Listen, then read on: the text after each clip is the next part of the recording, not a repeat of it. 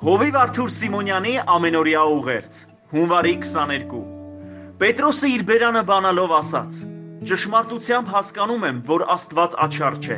այլ ամեն ազգում, ով որ վախենում է նրանից եւ արդարություն է գործում, ընդունելի է նրան։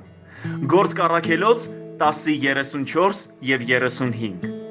Պետրոս առաքյալն այս խոսքերը հրճակեց, երբ Կորնելիոսի ընտանիքի անդամները փրկություն ստացան։ Նրանք առաջին հեթանոսներն էին, որ փրկվեցին։ Ինչու Տերը փրկեց նրանց։ Գրված է, որ Կորնելիոսը արդար եւ Աստվածավախ մարդ էր, ով միշտ աղոթքներ էր անում։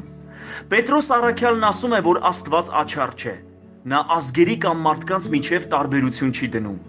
Ովքեր Աստվածավախություն ունեն եւ արդարություն են գործում, ընդունված են Տիրոջ կողմից։ Սիրելիներ, մենք ապրում ենք այնպիսի ժամանակներում, երբ ավետարանը քարոզվում է բոլոր ազգերին։ Աստված կամենում է, որ բոլորն ապաշխարեն եւ փրկվեն։ Սակայն ինչպես գրված է Աստվածաշնչում, կանչվածները շատ են, բայց ընտրվածները քիչ։ Իմ կարծիքով մարդը պետք է արժանի լինի, որ Աստված իրեն ընդունի։ Մենք հաճախ քարոզում ենք այնպիսի մարդկանց, ովքեր արդար չեն, Աստվածավախություն չունեն եւ չեն ցանկանում ապաշխարել։ Ճիշտ կլինի, որ քարոզելուց առաջ աղոթենք նրանց համար, որ เป զի նրանք փոխվեն եւ արդարությունը սիրեն։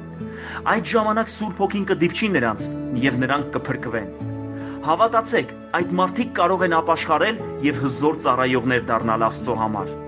Մի ձանձրացեք մարդկանց փրկության համար աղոթելուց։ Շատերս ունենք չփրկված հարազատներ եւ բարեկամներ, ովքեր Կորնելիոսի նման աստվածավախություն ունեն եւ արդարություն են գործում։ Հավատացեք, որ նրանք կփրկվեն։ Աղոթեք նրանց համար, քարոզեք ավետարանը եւ Աստված կայցելի նրանց։ Տերը օրհնի ձեզ։ Ամեն։